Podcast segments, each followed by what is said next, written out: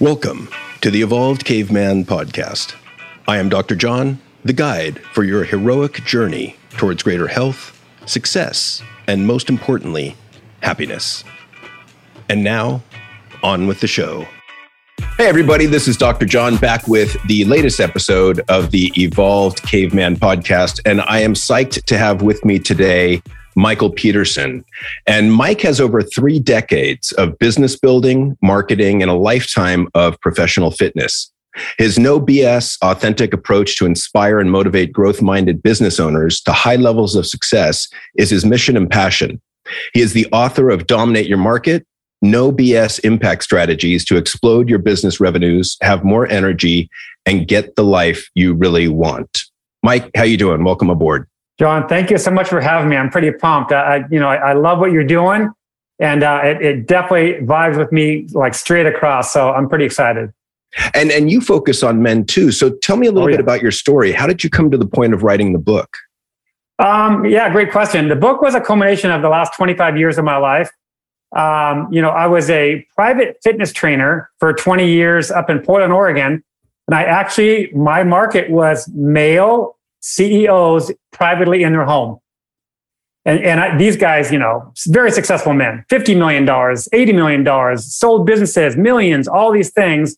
And I would go in their home and they were broken.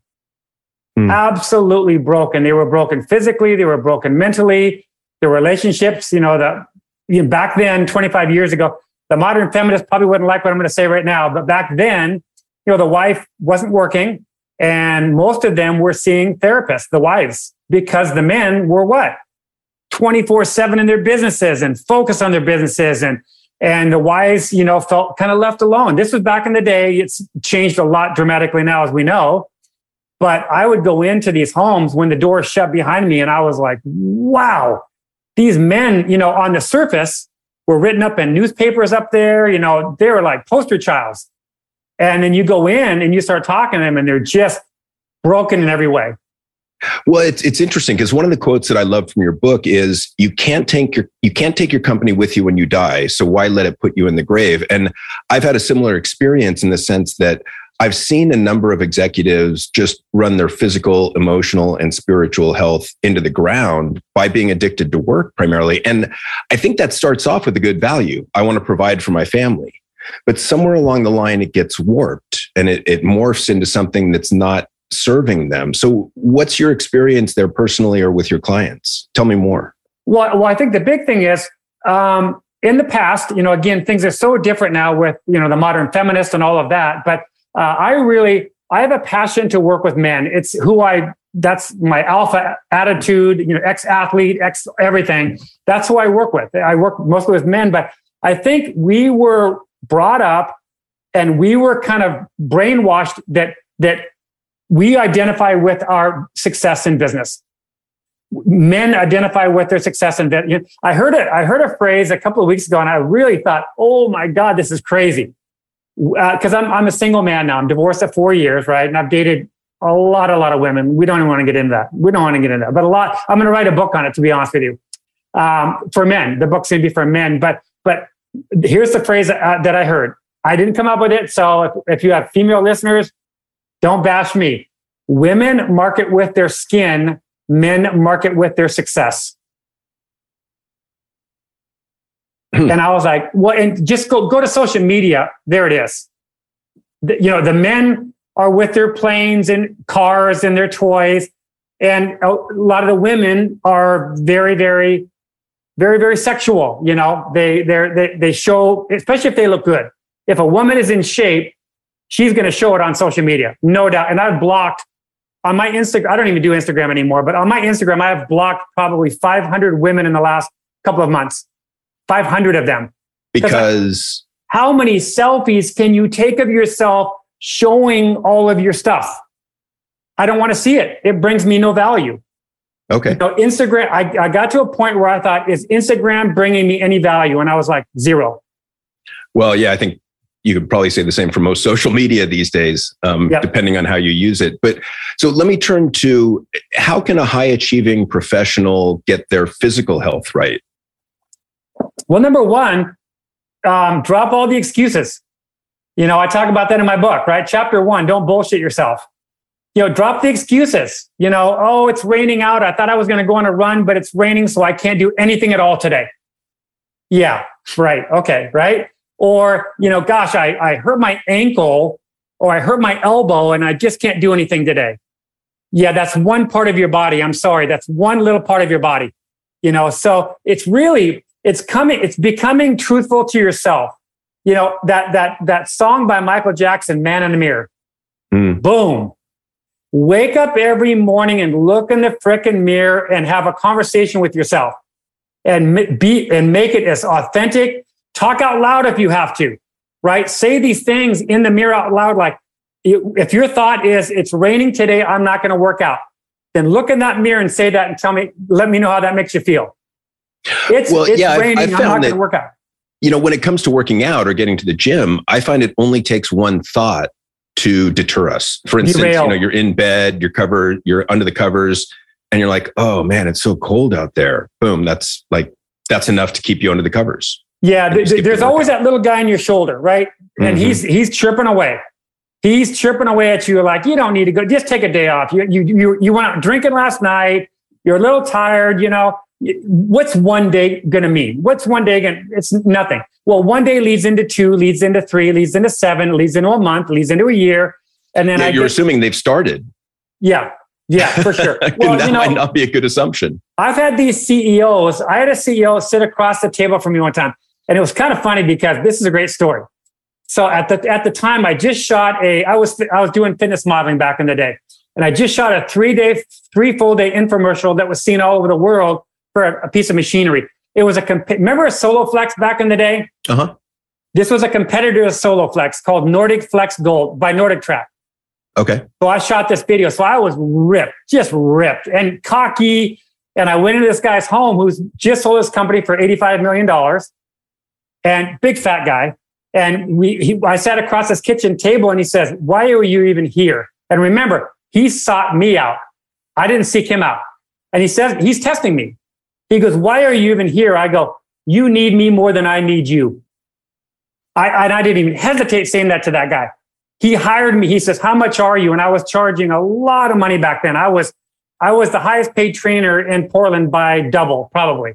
I took, I took the average rate and doubled it because I knew I was tr- working with guys that their health their health was worth millions of dollars, yeah. millions of dollars. So it really is just these guys, you know, and, and human beings by nature are lazy, right? The United States is one of the fattest countries in the world, it, and it's getting worse. Go to any mall, go to any theater, movie theater, and look at the children even. And when you see the child, if the child's overweight, I will bet you a million dollars I can look right, right up to that parent and the parent's going to be overweight. So now I'm going to say something very, very harsh. I'm going to blame that parent for that child. For I'm going to blame that parent for that child. Yeah. Well, and, and we definitely have an obesity epidemic in the United States. Massive. And I, I mean, like I was just over in Italy and it's a dramatic difference um, just in in how people maintain their their physical being. Um, so, I mean, how do you um, do? You just focus on the physical, or do you no. also focus on the mental, the emotional, like all of it? Okay. Yeah, yeah, yeah. And My book covers a lot of that mindset, be- thoughts, all that. Because one of the things that you mentioned is getting real with yourself to achieve your dream life. And the fun, one of the funny things I've I've seen in my clients is many of them have a hard time going to a positive future to even conceive of that dream life. And then there's other people that spend a lot of time there. But what's been your experience with that positive future and people seeing out to what their dreams and goals and intentions are? Well, um, I've done a lot of studying. I've, I've, read over 200 personal development books in my lifetime, 200 of them. Um, so, and I love it. I love human psychology. I probably should have got a degree in psychology back in the day, but but I really feel like human beings don't make a decision until what I call the pain is great enough. Not the pleasure, the pain, right? And I don't know if you read my book, do not say the ending, but my ending, did you read the very ending of my book, the little story at the end? I haven't gotten that far. Okay, it is phenomenal. And it, it was, I literally got a client hire me. He read the book. That last story, he was like, dude, that story, like I, he reached out to me literally after he read the story, boom, like that. But it's pain, right? So, okay, it, it's like this. So if somebody's been overweight for two decades, right? And they're getting bigger and bigger, right? Well, they might have what I call a trigger moment. They see a picture and it, they've seen a hundred pictures of themselves, but they see one picture from behind or at an event, or this or that and they go, Oh my God, look at me. Look at that picture. I got goosebumps all over my body right now. And that trigger was like enough to say the pain was so great for them to look at that picture that they said, I am not living like this anymore. So it's not so much painting a, a future of positivity. People, human beings don't make decisions until the pain gets great enough, in my opinion. Because you can think of your future and you can look at, oh, I want it to be this. And I picture myself being fit and running miles and miles. That's not, I, that's not a motivating factor for a lot of people. No, I, I, agree that I think pain is the initial motivation. I, I, think pain is stronger than pleasure. I think, you know, we know there's a negativity bias in the human mind by a factor of three or four to one. We overfocus on the negative. And you know, I'm trying to figure out how do you get your clients to get in touch with that dream life? So let's say they come in because of the pain. Yep. But what I found is some people have a hard time even conceiving of that dream life. You know, a lot of times what I'll say is, um, when do you think you felt and looked your best? Like, how old were you? Well, God, probably 21, 24, you know, right before I went to college. They're, they'll say a, a phase of their life, right? Yeah. And I'll say, Do you have any pictures? Oh, lots of pictures. I said, Pull one out. And they pull it out. And of course, they're you know, way lighter and maybe more hair or all that stuff, right? And, but I'll say, Well, if you look at that picture and go back to that, like, of course, life changes, married, children, responsibilities, stress, all of that, to tack that on. But can you get back into that mindset of, of that body right there? You're looking at that, that mind and think, how did you feel? Oh, I felt amazing. God, I this and I that. And I back then I was running, I was this, I was doing all these things. I say, well, how does that make you feel right now if you go back then and look at that? God, it feels kind of good. I kind of like that. Bottle it up. Bottle that feeling and put it front and center in your mind. Now ha- go back to that feeling every time you have a sense of like, let's say you're going to start walking 15 minutes a couple of days a week. Just really, really basic stuff. But you know, you have that day, the self-talk says, ah, I'm tired, I don't want to do it or whatever. Well, you can, most people would say, yeah, just one day is not going to matter. It doesn't matter one day, right? But I, but I say, go look at that, that, remember that vision of how good you felt at that point of your life and take, take a picture, tack that sucker on your, your bathroom wall, whatever, and keep, have that as a go back to yourself. That's just one strategy, by the way, but yeah. it's just, it's a way to you know, you've got to, you've got to go look at where you came from because a lot of people, they're so far gone from a health standpoint. Mental is a whole different story. That's a whole different story. But from a health standpoint, they're so far gone. They're like, you know what? I'm 55. I got what I got. You know, I'm just going to ride it out.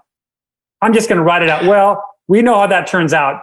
Heart attack, diabetes, you know, years off your life, all of that. Yeah. Yeah, and, and I, I mean, there is research to back up that idea that, like, let's start with someone that's depressed, and there's three proven methods to deal with depression. There's medication, meditation, and exercise. And exercise has been shown to be the best of those because you come away with a sense of self efficacy that you have some control over this. Whereas if you're using the medication, there's a higher probability of relapse um, into a depressed state so yeah, I, I, think exercise is one of the keys to a number of things. Um, but how do you? So one of the things that I wanted to talk to you about was mindset and how, like a CEO's mindset enters into that equation between success and business. You know, I, I, I you know, Simon Simon Semenek. I don't know. Simon Sinek.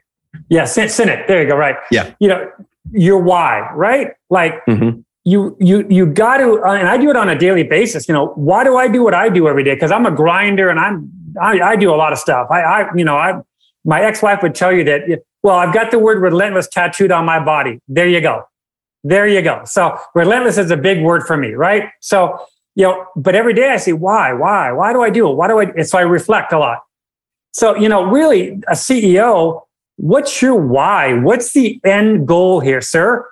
You know, whether they're 45, 50, 55, 60, what's your end goal? Is it to sell the company? Is it to leave it to your kids? Do you identify, do you identify so strongly with your success that that it's a make or break for you? The success or failure of your company is so identifying with you that it really is affecting every part of your life. So, you know, I really think people need to find out what their why is. You know, and it sounds fluffy, and I'm not, I, I don't like fluff.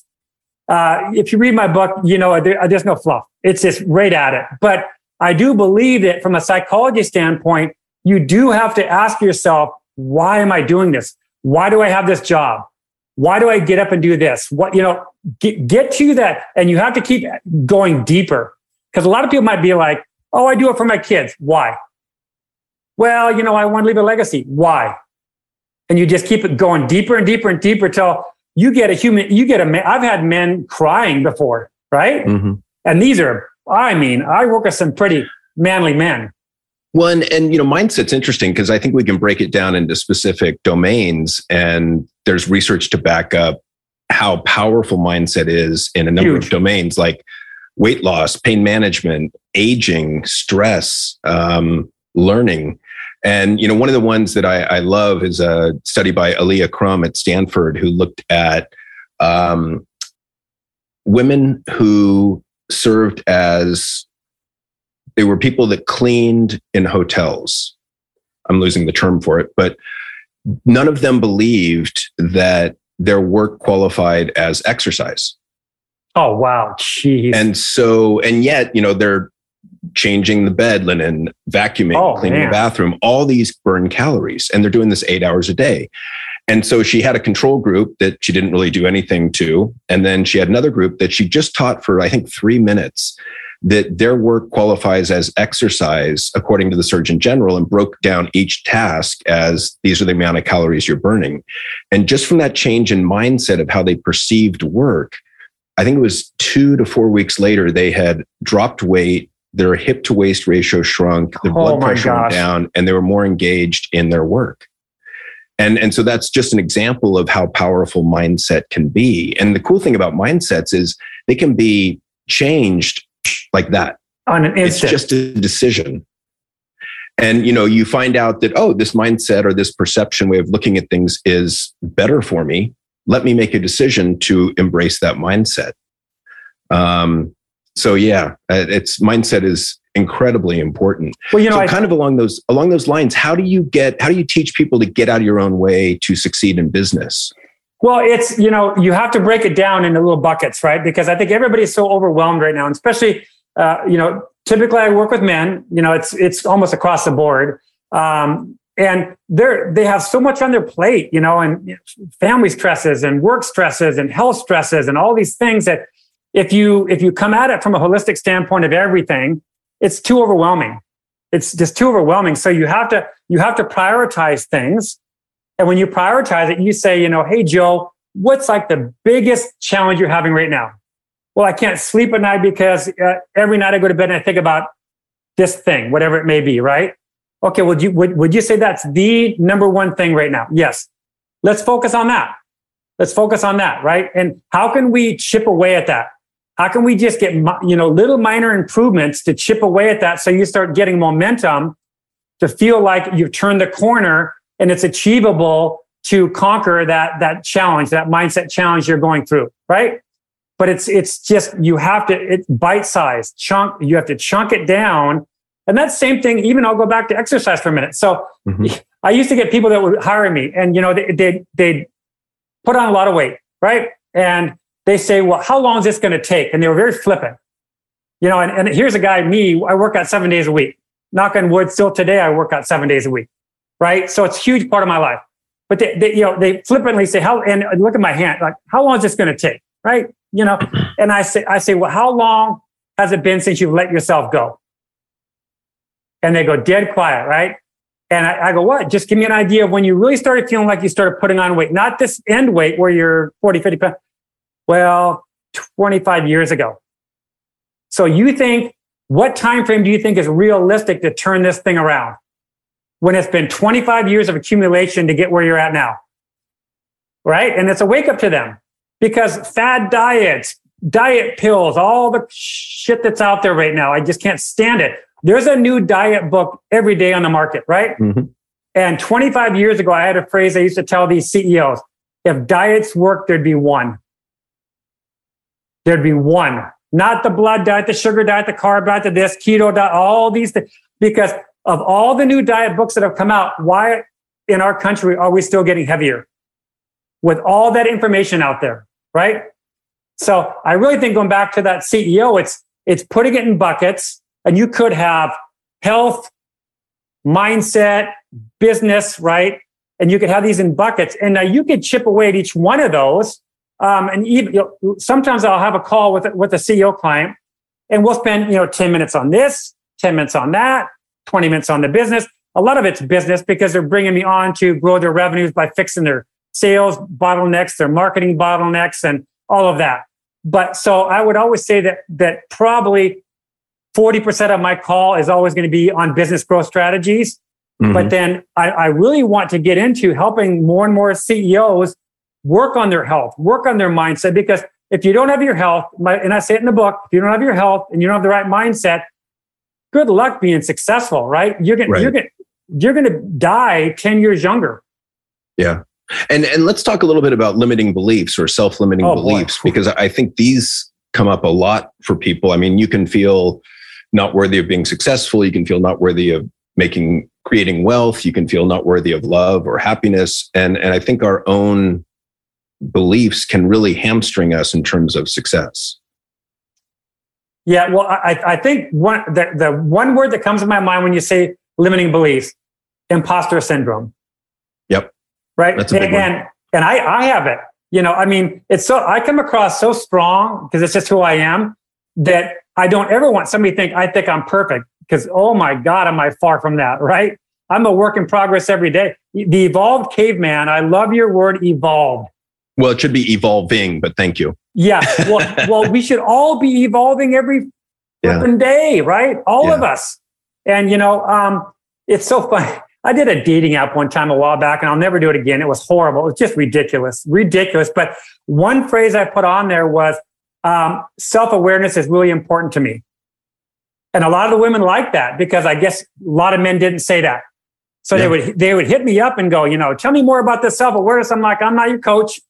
I'm not going to get into that, right? I mean, but they wanted to know my mindset behind that, and I just said, well, it's pretty self explanatory. It's just work on your shit work on your shit, right? So I think, you know, self awareness. And when you get into that imposter feeling, it can go into your family life, your business life, your personal life, imposter like, you know, I'm a fraud. You know, I, I'm not who, I, you know, I'm trying to project this and I'm not that guy. And so I think we all, I don't know about you, but I know for me, even writing the book, probably I wrote, I wrote this book in 47 days. Wow. So yeah, well, you know, it's kind of funny. I took I took a challenge on by a female uh, writing coach, who I got on the phone and she said, "Well, what's your budget?" And I said, "Well, how much do you charge?" She said, "To coach, to coach me in writing the book." She said, twenty five thousand dollars. And I said, "Yeah, no, no." And I did boom like that. She goes, and she got kind of an attitude. She goes, "Really?" I go, "Yeah, no, no. I, I I'm not spend twenty five thousand dollars to have somebody coach me on writing the book." And she said, "Well, what's your time frame?" Right? And she and, and I go, well, what do you think? She goes, have you started the book? I said, no, it's just right up here. And she goes, six months to a year. I said, I'll get it done in 90 days. And she said, good luck with that. My last word was on day 47. And I sent her an email saying, the book's done. And of course, I had to go into editing and all that stuff, right? So yeah. I really took that as a challenge, like, screw you. Like, I'm getting this thing done right? But during the book writing, many times imposter creeped in.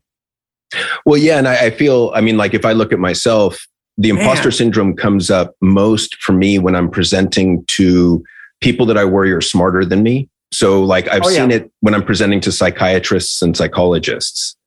And and then I get, you know, really nervous and self-doubt creeps in. Um, where do you see imposter syndrome come up the most for you?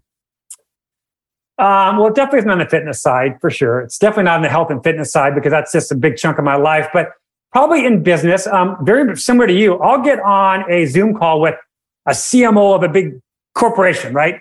And he starts talking, and even just the way he's talking, like his his breadth of knowledge and the words that are coming out, and all these things. I'm like, Jesus, what? I, it, it, you know, it it's it made me feel a lot less. But then I thought, okay, this guy has been a CMO for 20 years. He's worked in the corporate world for a $100 million company. I've always been a solo consultant, solo everything, right? And so my world is a lot different than his world. But then I did say one thing to him that was very, very, it made me feel a lot better. He said, Well, what's your, he said to me, What's your background? And I said, Well, I launched a website that did pretty good back in 2001. And he goes, Well, tell me about that. And I said, Well, I took golf and fitness, my two passions. Fitness was my profession. And I became a rabid golfer and I launched the world's first golf fitness membership website in 2001. And he got really intrigued with that, right? Because I hmm. said, Well, have you ever done anything like that? He goes, No, no, I've been a C suite my whole life, right? Well, there was my competitive advantage right there because all of a sudden I started talking about that. And I'm content marketing, video marketing, YouTube channel, all this stuff. And he's like, Whoa.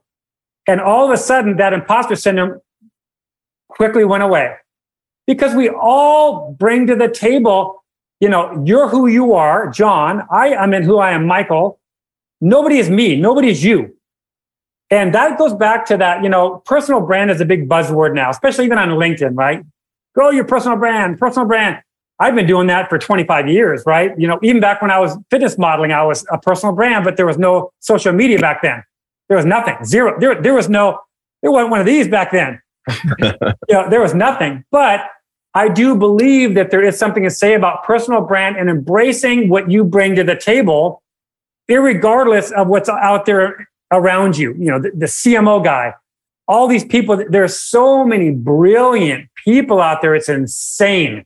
I meet yeah. people every day that are so smart. I do every time I talk to somebody a little bit, there's that little Michael on the show. It's kind of like, dude, you don't know anything. Look, listen to this person. Like, geez, they're, you know what I mean? But then I quickly say, I take that little guy off my shoulder, I throw him off my shoulder, I just swipe him off my shoulder, and I go, don't listen to that. Don't listen to that little dude anymore. He's he's not serving you well. Well, I, I, think you're right. I think that we all bring different sets of knowledge, different experiences, different personality to any work that we do and, and other areas as well. But um, I, I like that, you know, Howard Howard Gardner's, you know, seven types of intelligence, just as a reminder that everyone has different strengths that they bring to the table, whether it's verbal intelligence or quantitative intelligence or musical or uh, kinesthetic or Creative. you know musical. Um, and so, just reminding myself that I know a little bit about one area or two areas, and they know a little bit about some other areas. And and I think you know, I remember being in the PhD program at Cal and just realizing how much I don't know yeah. Because you could be doing a PhD dissertation in one really razor thin area, and there's someone else next to you doing it in another area. And you're like, wow, these areas are pretty similar, but I don't know anything about what they're doing. Crazy. That's crazy. Um, wow. So, speaking of which, how do you teach other people to be comfortable being uncomfortable? Because I think that's a really big skill. Yeah, yeah, and that that's a chapter in my book, right? Getting out, mm-hmm. getting out of your comfort zone. Um, you know, it's um, it's. I've had people say, you know, have you ever cold called me? Like that, that asked me, have you ever okay. made a cold call? Probably ten thousand of them. A lot, a wow. lot. Way back in the day, right? Um, you know, I was, you know, I was mowing lawns at the age of nine, knocking on neighbors' doors that I never didn't even know, pushing my lawnmower because I wanted to make money at the age of nine, knocking on the door Hey, Mr. Johnson, you know, I'm Michael down the street. You know, your yard, can I mow it? No, no, don't need it. Next door, knock, knock, knock, right? Well, was I thrilled to do that? No. But what was the driving desire? I wanted money. At nine years old, I knew I wanted money. So the driver was knocking those doors because you're going to get a yes and you're going to make money. Right. So I really think that um, for a lot of people, a lot of people God, the mind is such a crazy, crazy thing, you know, that I, I think comfort zones, if you let yourself talk about the feeling of discomfort too long, it's over. It's over, right? If you talk hmm. about like, oh, I don't like this, I don't like this, I don't like this, oh, I just don't want to do it, I just don't want to do it. All that self talk, it's over. Like it, it was over four or five statements ago, right? You you have to just put it in a box. Put it out. It's, it's sitting in this box floating out there. It's and it's no big deal. Who cares, right? Like, you know, I mean, even inviting people on my podcast, I got a note earlier today. The first out of 24 no's. And at first I kind of was like, who are you to say no to me? Like, this is a great podcast. What are you talking about? No. But then the second part of me was like, hey, best of luck to you, man. Take care, right? But then within the no, which got me uncomfortable, right? I, I kind of in, kind of made me feel a bit less, right? Yeah. Wow. Okay. It stings. Stings a little bit. Within 30 seconds, I sent my next invite out. Because if you if you bask in that negativity, if you stay too long in that that zone of God, he just said no to me. God, that feels like shit. I I'm going to sulk for a while. It's over. It's well, over. I, I like the um, the mental jujitsu approach of. I remember I was talking with a client, and he was saying that he had a friend, and they were. I think they're up in Chico, and they were going out bar hopping, and he was trying to get his friend was trying to get him to meet some women, there and he was not was not comfortable approaching women in bars, and so he said, "All right, you know, I'll go out with you tonight, but there's one condition." I was like, "What's that?" He said, Well, you have to get three rejections before we can leave any bar. I love it. Love that. And the, it's it's brilliant in the sense of it turns the rejections into the goal. And and you can take that and apply it to cold calls or sales calls and you know, okay, I'm going to make calls until I get I don't know 10 rejections, whatever the number is. But use those as okay, cool, I got one rejection. Check. So that rejection has less sting and actually becomes desirable rather than undesirable. That's beautiful. That is so that's that's gold right there. Yeah, because now now you don't focus on that that how it feel how it makes you feel inferior, it makes you feel negative, it makes you feel like like a failure, right? Like, oh God, I keep yeah. getting these no's. This sucks. I don't want to do it anymore.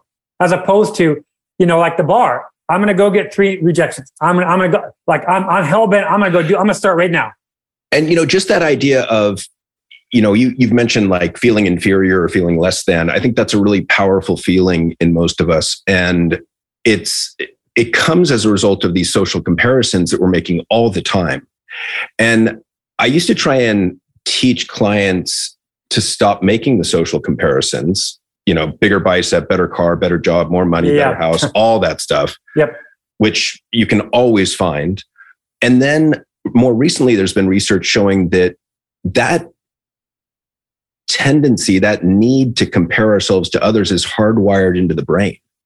So it seems that we cannot stop making social comparisons. I think the best we can do is go, oh, I'm making the comparisons again, call it out, name it, and then try and get away from it. But know, I, that those whole social comparisons are pretty fascinating to me. Now, now, would you say now? So, is your focus like mine? Is your focus mostly men? I would assume. Yes. Okay, perfect. So, men, like we talked about before, men market with their success, women market with skin. You know, and that's debatable and can be very. I could, I would never put that in the public, you know, sector. But, but just go online and you can see, even on LinkedIn. LinkedIn, I don't know if you've noticed, there is more and more women shooting selfies every day. Hmm. And what happened was, and I heard somebody tell me this, that when COVID hit, a lot of people were in the home more and working from home more. Well, a lot of people moved over from Instagram to LinkedIn to find remote job. They're spending more time on LinkedIn. Well, they took their Instagram approach and hmm. put it right on LinkedIn. And sure enough, uh, you know, I see it. I see it every day. You know, um, it's not, and it, and I'm going to make a prediction. More and more women are going to do it more often. They're going to do it more often because what happens is you get these thirsty, pathetic men that blow up that post, blow it up, hearts, emo, just like on Instagram. These men are feeding into it, and and then now now it's a it, it's a feel good for the lady. she's like, wow, look at this. I do a post and I get 500 likes on my LinkedIn. This is amazing. Dopamine, right? Mm-hmm. So I definitely think that when you focus on that, getting back to that rejection, I think that's a beautiful thing because I think a lot of us fear it so badly, right? And I think with the men, you know, I, I had a mentor of mine, my last personal training client in the home. He was the number three, number three guy in Intel. So can you imagine how, how high up he was? He was reporting to Andy Grove, the CEO back then. Andy Grove, mm-hmm. right? Big, big, big, big guy. Um, he was my client. And, and I trained him for 10 years in his home here in Arizona. Um, and he became almost a father figure to me because I, I really never had a father, so to speak. And he said, he said, he said two or three things to me that I will take to my grave. And one was this. He goes, and he, this is a very wealthy guy and a handsome man too, by the way, married, but you know, back then he was probably 55, 6'2, kind of, kind of a, like a, not George Clooney, uh, Richard Hamilton. Richard Hamilton, is that okay, his name? Yeah, yeah, yeah. Yeah. He could be, they could be brothers for sure. Good looking, silver haired guy. He said to me one day, he goes, Mike, I want to tell you something. There will always be somebody richer, smarter, better looking. And he goes, you know, God forbid for you, fitter than you. Right. And, and when he said that, I just, I, intr- it just, I walked out to my car and it, it changed me forever. Yeah. Because that, there you go, right? That if we get stuck in our own world of I'm this, I'm that, whether it's on a negative standpoint or a positive standpoint, right? You have to circle back around to no, no, no, no. I could walk out this door right now and there's somebody fitter than me, right? And there's somebody that's richer than me and somebody smarter than me. So you have to keep it all in perspective and stay in your wheelhouse. What do you want out of your life? It, who gives a shit what somebody else has? How much the car they have, the home they have, the money? Who cares? Well, I, I think part of what we're doing is, you know, I think as men we're socialized to compete, which fuels those social comparisons. And I, I, think that we get trained to look for external validation. In other sure. words, uh, you know, the likes on Instagram or, you know, compliments from other people, or I'm doing better than that guy in some way. And I, I think one of my, it's only a hypothesis, I have nothing to back this up, but I think one of the hallmarks of becoming a mature, functional adult male is moving, and maybe female too, I don't know, is moving from external validation to more internal validation where we are giving ourselves props for acting in accordance with our deepest values. Mm. And, and I think once we get to that, I think we can, you know, kind of use our values to guide our um, our behaviors as a rudder on a ship, and we have less need of the external validation. I love that. Well, I love the idea of, of flipping that around to going internal, because it really it all starts mind. Into it's all internal, then yeah. it goes external, right? And so I think a lot of people focus on the external part, you know, the, the car, the boat, the this, the that, you know, for men. And you're right, because men by nature are competitive, we, are hunters. Go back to there's your caveman, caveman, mm-hmm. right? You leave in the morning and you go out and you come, you bring back to your wife and family the biggest animal or what. It is literally in our DNA. And, and I know, I know for me, I'm a hunter, no doubt. Every day I'm a hunter. Every day I get up and I'm hunting. And, um, you know, and women, by the way, find that extremely attractive, right? Cause that, that's, that goes back to that. You know, I mean, when, when you're, when you're a man who's not ambitious, when you're a man that's not driven, you're a man that doesn't have goals, you're a man that doesn't have any aspirations, and you don't have a purpose, that's very unattractive to a woman. Very unattractive, right? And so I think a lot of men, as, as they, maybe they're 20 years into a marriage and they've let themselves go and they're comfortable in their job and they're really not doing much but laying around the house, right? So they're not on purpose. They, they, instead of a high value man, they become a low value man. Well, that woman is not going to desire you anymore. She's not going to respect you anymore, right? And pretty soon the marriage breaks up, right? And then you wonder what happened. And a lot of times the woman just says, he just doesn't give a shit anymore.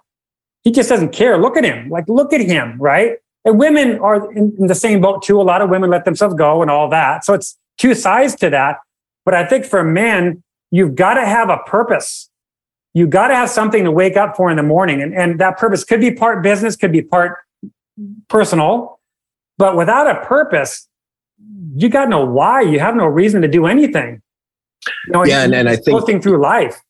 You know, one of those. I agree that men need a purpose. I think humans need a purpose. Yes. Um, and I think you know one of the the findings that really fascinates me is to have a self transcendent purpose or value is immensely powerful in terms of fueling a happy life.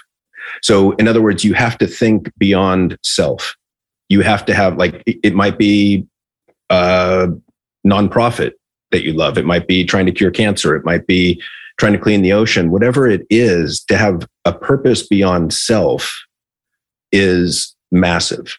A purpose beyond self. Holy crap! I've never, I've never heard that phrase before. That's pretty intense. Yeah, I like, and and you can still have, you know, like I think, you know, keeping your body physically fit, and you sure. know, it, it, that's still appropriate. I just don't know that that's the purpose. That can be a, a value or a goal. Yeah. Um, but to and and you know, your purpose might even be family, but even that is bigger than yourself. And, yeah, yeah. and so I, I, think that's it's a nice delineation in my mind to yes. be like, okay, is that purpose self transcendent? Is it bigger than just me? because I, I, to me that's the goal we're shooting for well you know I, you know one question i started asking myself pretty recently by the way and i just turned 59 like three weeks ago so um, again evolving every day every day every day so i think when i have a thought or when i have something that happens in my right brain i think who is that serving is that serving me is that serving who is it serving i asked that question to myself and that, that really was profound for me right you know because a lot of people from a very, I call it fluffy. You know, I'm here to serve people. I'm here to serve, right? You know, and I don't know how authentic that is, you know, when somebody says that, because I don't know who they, that person is. But I think you have to ask yourself, like when you get a thought, who is that thought? Is that serving me in a positive way? Is it serving that me in a neg- negative way? Is it serving somebody else? Right. So I like that the question of who is that serving? And is it serving me or them in a positive or negative way? Right. So that's another way to yeah. reframe it. Yeah, I like that. And then, you know, the other question to ask yourself if you want to sit and spin on the toilet for a while is who is doing the thinking? Who is having the thought? Because one of the things I'm always trying to teach my clients is to go meta and to step out of the thought stream and to look down the thought stream and ask, you know, who's doing the thinking? Hmm. Are these thoughts serving me? um, to what extent can I come up with a different interpretation for that person's behavior, that kind of thing, rather than taking it too personally. So it's your podcast, but I'm going to ask you the question. What do you yeah. mean by when you work with them, who's doing the thinking? Explain that for a minute. Because I, I think that we get too um, enmeshed in our own thinking and our own emotions. So when we do that, we can get lost in our thought stream and you can begin to believe the thoughts like i'm an idiot mm. i'm a loser whatever the, the negative thought is i can i can look for and find evidence to support that thought of i'm an idiot because i've done stupid stuff in the past yeah yeah but it doesn't serve me and so in order to get out of that dynamic you have to practice stepping back from and and i think the first step is stopping believing that you are your thoughts because uh, that totally screwed me up for many years where I just thought I was my thoughts, right? Yep. And then I'm like, oh wait, and my emotions are in my body, so I got to pay attention to my body. And then I so now I think of myself as kind of this being, I guess, that floats above my mind and can, when I'm on point, look down at what my mind is doing and comment on it, use strategies to get out of it or think more positively. Um, and and that's I, I think it's a great way to go and it also ensures that I'm in the present moment. You know, you know, I almost like I, I relate it to like an out of body experience, where you're sort of, you know, you there's you're out here somewhere, floating out there, looking in, right? It's kind of what you just said. I mean, and yeah, so you kind of yeah. look, you look from external, you look internal, and you and you really, it's almost this it's an out of body experience. It really is to where you can catch yeah, well, yourself. And and it's yeah, it's an intentionally out of body experience. Yes. And it's funny because the we in psychology, we talk about immersed self talk and distanced self talk. And oh, immersed wow. self talk is when you're in the thought stream, when you're yeah. in the thick of it. You're like, oh my God, I can't deal with this. I can't take this shit anymore. You know, and you're then you're panicked. Whereas distance self talk is you can speak to yourself in second person or third person. John, what are you doing? Ooh, I like What's that. that thought about? And and there's a lot of research to Hmm. back this up that it helps you to step out of that thought stream and gain some distance. It's kind of like I remember, and I've told this story before, but like I was asking a client to describe their anxiety, and he said it's like a tornado, and I was like, "Wow, that's awesome." And geez. I said, "So now what I want you to do is, or I guess hurricane, because there's an eye of the hurricane, right? I always get those confused. I don't live in the Midwest um, or the South." And so I said, what I want you to do is imagine stepping into the eye of the hurricane where things are still swirling around you, but there's air. You can breathe.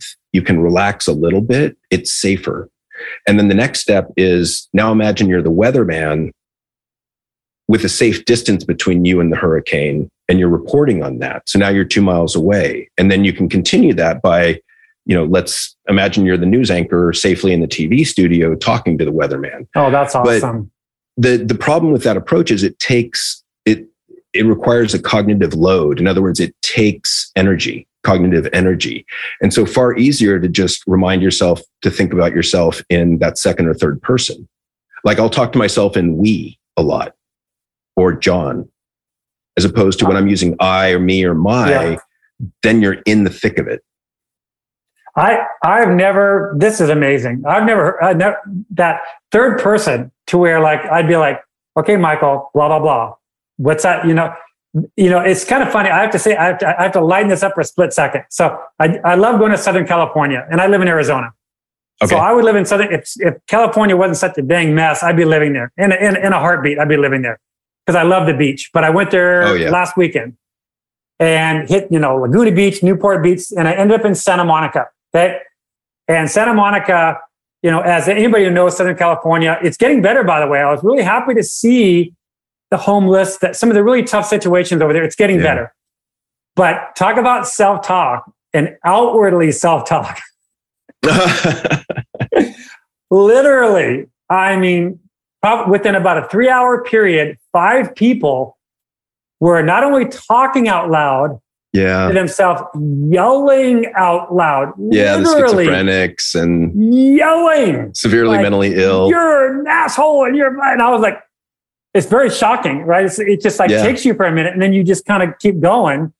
But it makes me kind of chuckle that, uh, what you're saying that because we want to do it not to where people can hear it, right?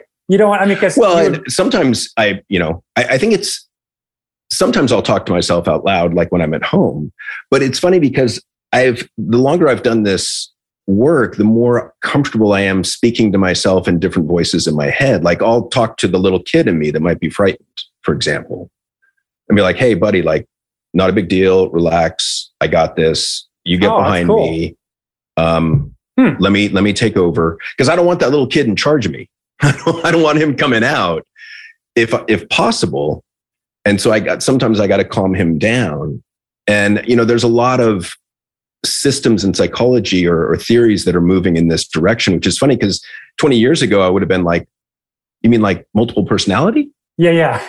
And and now it's like, no, no, no. You really should talk to you know your 15 year old rebel or your five year old fear fearful uh, little boy.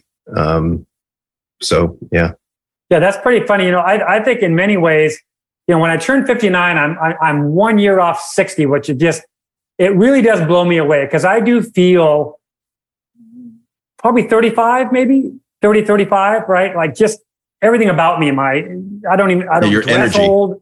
Yeah, I don't act old. I don't dress old. I don't talk old. And, um, and that's a whole nother story with, I seem to attract much younger women, right? Because of my, how I am.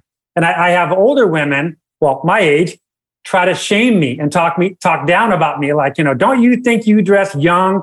Don't you think you act? And i'm like bye-bye.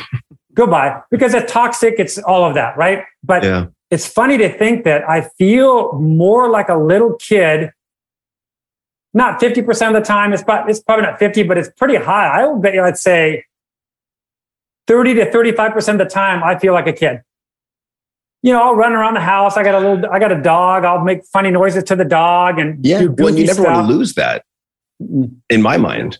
No, I think because that's part of you know joy. It's part of beginner's mind, youthful exuberance. you, I was just going to say that youthful vibe, that youthful yeah. energy. I, I, I can't be around people that, that truly act old or they say phrases like this. And I talk about this in my book. You know, I used to be able to do this. I should do that. Well, I when I was talking that. about mindset, I, I mean, there's a classic study by Ellen Langer on aging and how mindset impacts our aging.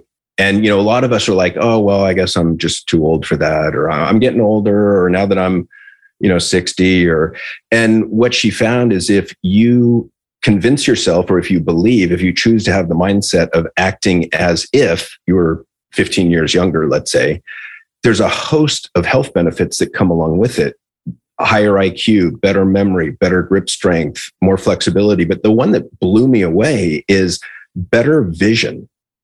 Oof. I don't know of any psychological intervention that will improve your vision. Yeah, I mean, I, was so you know, and that's it's a great book called Counterclockwise. Um, Counterclockwise, and it's it's incredible. And but these mindsets are quite powerful.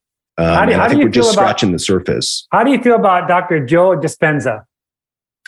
Uh, I think he's done some great work. I, I've only, I wouldn't say I'm an expert in what he's done, but I've read part of a couple of books. And, you know, I, I think I first got turned on to him, I must have been 20 years ago. There was a oh, doc, wow. kind of a documentary out called What the Bleep Do We Know, which is amazing. And he was in that. Oh, was he? Okay. Because I came across him probably just three or four years ago on YouTube. And just, you know, I mean, uh, the way he talks, I can't listen to him for too long because, you know, it gets, but, it, you know, your thoughts become everything else, Reality. right? So, yeah and he and he really talks about the documentation of, of your thoughts and your health you know how, how, people can think and i do struggle with that a lot i've got i i have a tendency to have a little bit of a hypochondriac mindset since a little boy yeah and so i oh oh oh oh oh oh oh, oh, oh you know i do that and yeah it doesn't, and you want to talk about does it serve me well well and no. i do believe that belief becomes biology and and i think a lot of us are with our thoughts, our beliefs, our mindsets make ourselves sick. I mean, I, I think that, you know, and, and I can't say it's a one to one correlation, but I think stress leads to stress in, let's see, how do I put this? Stress activates the sympathetic nervous system or vice versa. And when that happens, you've got cortisol and norepinephrine dumped into the system. If that's chronic and doesn't really get turned off, it can lead to inflammation, inflammation. in a number of systems yep. in our body. And, uh, you know, I can see where that could lead to depression. It can lead to cancer. And again, I don't think it's a one to one ratio. Sure. It's not a direct causal relationship, but it's a factor in there. Oh, oh yeah. I mean, the, I, I, it really does go back to, and it's kind of what you what you do. The mind is so powerful. It just, it really, it, it's such an amazing organism, right? And and I yeah. just think, for me, my goal is always going to be till I'm gone. What can I learn from every scenario? How can I be conscious as much as I can to you know? And because I'm very impulsive, I'm very aggressive um, um, that's just who I am. And so I, I do struggle with that where I just, I go at it. Right. And, and, you know, it's doesn't, it's not served me well sometimes. And so I'm trying at the age of 59 to slow down, slow my, I move 100 miles an hour, slow down and just don't make the same mistakes over and over. Damn it. Jeez. Yeah. You know, when you do something and the result didn't turn out very well, definition of insanity is what? doing the same thing over and over and get come on expecting so, a different result yeah yeah so so that that's a big one for me is i think people need just i think if, if to end this whole thing if people are just become more conscious of their thoughts and become more aware of their thoughts and and is it serving me is it serving me positive or negatively and uh, I mean, you've said a lot of amazing things in this podcast, and I, I am right with you on everything. So, and you are going to be on my podcast, by the way, because I want my listeners to hear you because I think you bring a wealth of knowledge to this sector. These these these men, these stressed out men, these unhealthy men, right? I think you can go well, deeper than me. I mean, you know, you mentioned self awareness earlier, and um, Tasha Eurich has some research that shows that if you ask 100 people, 95 of them will tell you that they are highly self aware. And in fact, it's about 15. Yeah, no, no way. And and so I, I think that's one of the problems we face is that we we are convinced that we know our mind, we know our thoughts, we know what we're feeling, we know our values. And the vast majority of us have little idea. I wouldn't say no idea, but um, and that's kind of the first step is increasing self-awareness. Have you heard of the, the, the research? I Googled this the other day, just my ADD kicked in. And I'm like, how many thoughts does a human brain have in a day? And I'm sure you probably know them. What? I have not found any research to back that up. There but you I've go. Had the same, I've had the same thought, and I've so what I did is I just assumed a thought a second, which you can argue, you know, one way or another slightly, but I think it's pretty reasonable. Which means that we have about fifty thousand thoughts per day, given our waking hours. See, I see. I agree with that. Um, what when I googled it, and I don't know where, where it came from. It said six thousand, and I and typical me, I pull up my phone and start doing the math. Yeah, I was like, that, no, no. I that's mean, way maybe low. if you're a monk and you can kind of shut down thinking, it just no, I doesn't was seem thinking, high no enough. way. Yeah. I mean, my, my and, and I brain. think you know some people have faster thoughts than others. Some people we have layers of thoughts. Um, I think intelligence speeds up our thoughts. ADD speeds up our thoughts. Um, and yeah, I, I like because I did this a while back. In fact, I got it on my wall here. So on average, we have fifty thousand thoughts per day. If you agree with that assumption, because of the negativity bias, about eighty percent of our thoughts are negative. And you can say that you know it's sixty percent, but it's definitely more than fifty. oh, for sure. Um, and so that means we have about 40,000 negative thoughts each and every day of our life. Oh, Times 365 days of the year is 14.6 million negative thoughts that you tell yourself every year of your life. And when I was tr- when I was Oh doing this, I was trying to prove that thoughts are important. And when I finished it, I was like, "Oh shit, that's not the question. The question is, at what point do you begin to believe all these lies?" Like I'm an, I'm an idiot. I'm a loser. I'm too fat. Nobody likes me. I'm not worthy. All that stuff. Whatever your kind of Hall of Fame negative thoughts are, if you hear them a million times, you're probably pretty likely to believe them. you know what's interesting, and we should probably talk about this off the podcast. But Okay. I- well, well, I feel like there's not a lot of like organizations for men. hmm There's not a lot of get-togethers or whatever for men, right? And so I was going to do one here in Phoenix and spearhead the whole thing. And I'm not a real event guy. I don't like. I don't want to set it up or any of that stuff. I'm the guy that just get me at the front of everybody and just start going. But I feel like there there's something that should be out there, you know, with people like you and I, you know, like professionals that specialize in certain things. And maybe there's six of us, and maybe you could make me more the physical guy or whatever. It doesn't matter. Yeah. But you get like five or six, you know, professionals that have these events or have these weekend outings. And th- I mean, I've heard of a couple before. Yeah. A couple of them are a little bit funky to me. They're a little too rah rah. I'm not. I'm not Well, into the I- Rah, rah, it's funny that you mentioned this because I was just thinking about this about, I don't know, three or four weeks ago. And I started thinking that, you know, I've been trained to kind of see clients one on one. Same here. And that was kind of the rule in my mind. And then I here. started thinking, well, we know there's an epidemic of loneliness among men. We know that adult men often lose friendships for a variety of reasons. They move, divorce, whatever. And so I thought maybe let's look at if the rules aren't working, let's change the rules. And so I started talking to each of my adult male clients. And I said, I'm, I'm thinking about doing this. What do you think? And what I was thinking of was just getting everyone together for a dinner simply for the purposes of connection. Connection. no other right. agenda. Exactly. And every every client to a man was like, absolutely, I'm in. Yes, that, that's what happened here in Phoenix. Wow. Oh yeah, yeah, yeah. Well, p- because I think men are yearning to be. I don't think they want to do the cry on each other's shoulder thing. I don't think that's it. I think it's more we're With so we, Connection. connection. It's huge, enormous. Especially and COVID gave us all a slap in the face socially. And so we just had our first kind of get together last week. And Oh, you did? Fantastic. There was uh, there was 10 of us there. awesome. and I asked 12 and everyone said yes, some couldn't make it, but it was just really, really enjoyable. oh, that's amazing. See, that's exactly what I was And there was about here. laughter, there was smiles, there was connection. I mean, and connection on levels that I didn't even see coming. And Oh, so really? It was, it was really cool. Yeah. It was fantastic. See, you're onto something because that's what I was thinking here in Arizona was there, you know, you know, and for me, it would have been more the high driving guys, because that's who I relate to, right? So, and not to like um, alienate anybody else out of the group and you don't belong or anything like that. But but just really the the kind of people that I work with are growth driven men. Very, very, most of them are powerful men of some sort, but they're just broken in so many facets of their life.